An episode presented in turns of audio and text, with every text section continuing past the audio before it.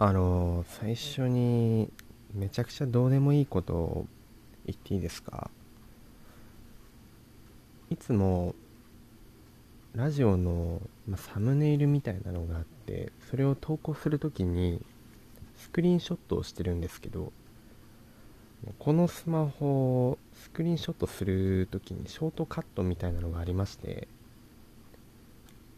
普通なんかボタンを長押ししたりしてなんかねスクショみたいなやったりするじゃないですか。じゃなくてスマホの上のところをこうこうふいふいってやるんですよ。あのテトリスの L 字 L 字をこう寝かせてま、真ん中になんか棒があって左側だけちょこってなってる。左側ですよ。右側じゃなくて左側にちょこみたいな。なのでポーンなんかそうそう。それに沿ってスイッとやるとまっすぐ線を引くんじゃなくてそれに沿ってこうカクッと曲げてね上の方をなぞるとスクリーンショットができるんですけど今日全然できなくてボタンを押してスクリーンショットしました。そして今どういう格好でラジオを撮ってるかっていうとベッドの上で大仏になってますね。どうも紙コップです。皆さんいかがお過ごしでしょうか？そうまず大仏になってるっていうのは今日はベッドに入ってまして珍しくねいつもなら机の前でしっかりと準備をして撮ってるんですけれども今日はベッドに入って撮っております。でこの大仏ってあの横になんかなってる大仏いるじゃないですか。でっかいやつね。あんな感じですね。このなんかなんていうの？手で手で枕を作ってこうこう皆さんを見つめてるわけですよ。そう目の前に映るのは壁。壁ああでも壁じゃなくていや今聞いてるあなたの後ろにいますね。あなたの後ろから話しかけてると思ってください。あああのそれで後ろを振り向いても無駄なんですよ。常に後ろにいるので気づけないっていうあれですね。はい。もう遅いですよっていうあの怖がらないでください。別にそんな怖いことを言ってるわけではないです。で今日そう私事なんですが皆さんにご報告がありましてえー、なんと私紙コップお風呂の水道が治りました。イエーイ。これあのラジオで初拍手かもしれないですけどそうあのねあの全然結婚とかそういうことじゃないです。超私事ですね。ここ23回にわたってお風呂のお湯が全然出なくてすごい寒い思いをしてるっていう切実な思いを語ったラジオがあったかと思うんですが今日ですね今日やっと水道屋さん水道屋さんじゃないか。あの電気電気屋さんみたいな方に来ていただいてそのなぜか電気屋だったんですけど直していただいてめちゃくちゃ勢いよく出るようになりました。そして早速先ほどシャワーを浴びて今こうベッドに入っているわけです、まあ、お気づきの方もいるかとは思いますがそうパソコンをつけるのがめんどくさかったんです。なのでこうベッドに入ってラジオを撮っています。でねやっぱりシャワーがめちゃくちゃよく出ると体の温まり方が違うんですよね。全体にお湯がかかるのでだいぶお風呂出た後にあもしかして死ぬ？俺死ぬ？みたいなそういう生死の境をさまようような気持ちにはならないんですね。ああまだいける。まだ俺はまだいけるっていう感じでお風呂から上がれるというってもやっぱりありがたいですね。すごいね。もう体のなんか体も浄化された感じがしてやっぱ勢いよくね浴びるんでなんか滝行をしたね感覚になっておりますね。なのでその心も浄化されてす。がすがあいやもう清々しい思いで今ベッドで横になってこのラジオを聴いているあなたに語りかけております。紙コップです。で体も心もすごい清潔にはなったんですけれども、まあ、頭も空っぽになってしまいまして